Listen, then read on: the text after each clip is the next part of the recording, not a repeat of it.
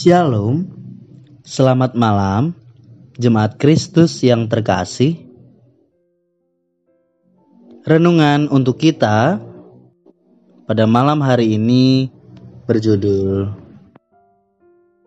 Pengampunan yang Tuntas. Dan bacaan kita terambil dari kitab Yeremia pasal 31 ayat 31 sampai ayatnya yang ke-34. Beginilah firman Tuhan. Sesungguhnya akan datang waktunya, demikianlah firman Tuhan. Aku akan mengadakan perjanjian baru dengan kaum Israel dan kaum Yehuda.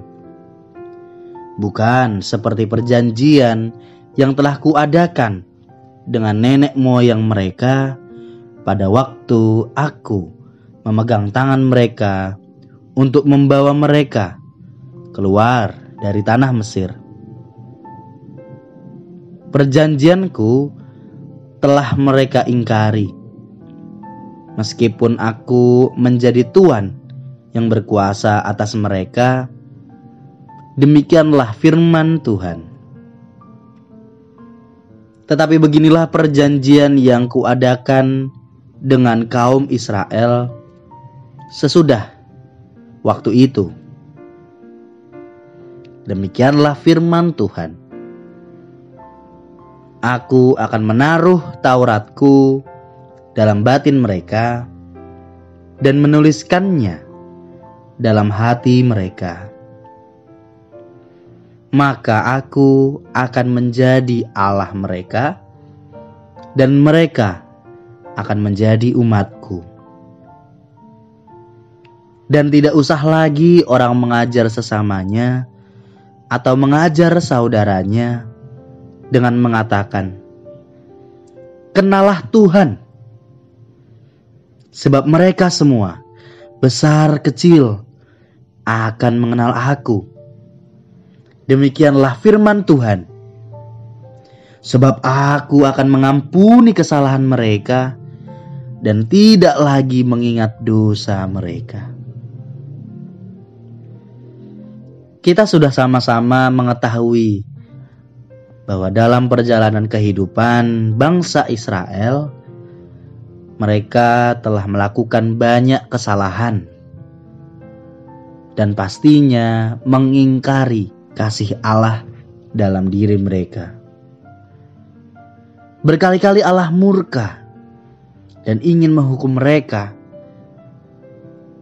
Namun, itu semua diurungkan karena lebih besar kasih Allah daripada murka yang dimilikinya. Dalam bacaan kita pada malam hari ini ditunjukkan bahwa Allah mau memperbaharui janjinya kepada umatnya yang terkasih dan tak lagi mempersoalkan dosa dan kesalahan bangsa Israel di masa lalu. Belum lagi janji yang diberikan Allah juga melebihi janji yang sebelumnya, yaitu Tuhan Allah akan menjadi Allah bagi setiap pribadi dan akan tinggal dalam hati setiap insan. Bukankah ini sebuah anugerah yang luar biasa? Kesalahan yang begitu besarnya diampuni oleh Allah, dan Allah justru mau secara langsung memimpin bangsa yang dikasihinya. Apakah ini hanya berlaku bagi bangsa Israel? Jelas tentu tidak. Kita, walaupun bukan bagian dari bangsa Israel, juga tetap mendapatkan anugerah itu. Karena Kristus telah menyelamatkan kita.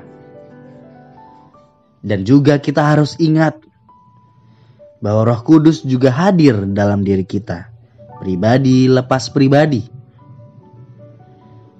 Oleh karena itu, harusnya kita mengingat bahwa kita juga sebagai orang yang mendapatkan pengampunan yang tuntas dari Allah. Lalu, bagaimana dengan kehidupan kita? Apakah sudah mencerminkan orang yang mendapatkan pengampunan secara tuntas?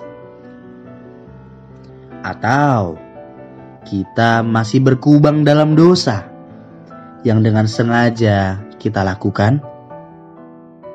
Memang tak mudah untuk memperjuangkan hidup yang berpadan dengan pengampunan yang kita terima. Biarlah Roh Kudus yang akan terus menuntun kita hari lepas hari. Demikianlah renungan pada malam hari ini. Semoga damai sejahtera dari Tuhan Yesus Kristus tetap memenuhi hati dan pikiran kita. Amin. Jemaat yang terkasih, mari kita bersatu hati menaikkan pokok-pokok doa yang ada dalam gerakan doa 21 GKI Sarwa Indah. Mari bersama-sama berdoa.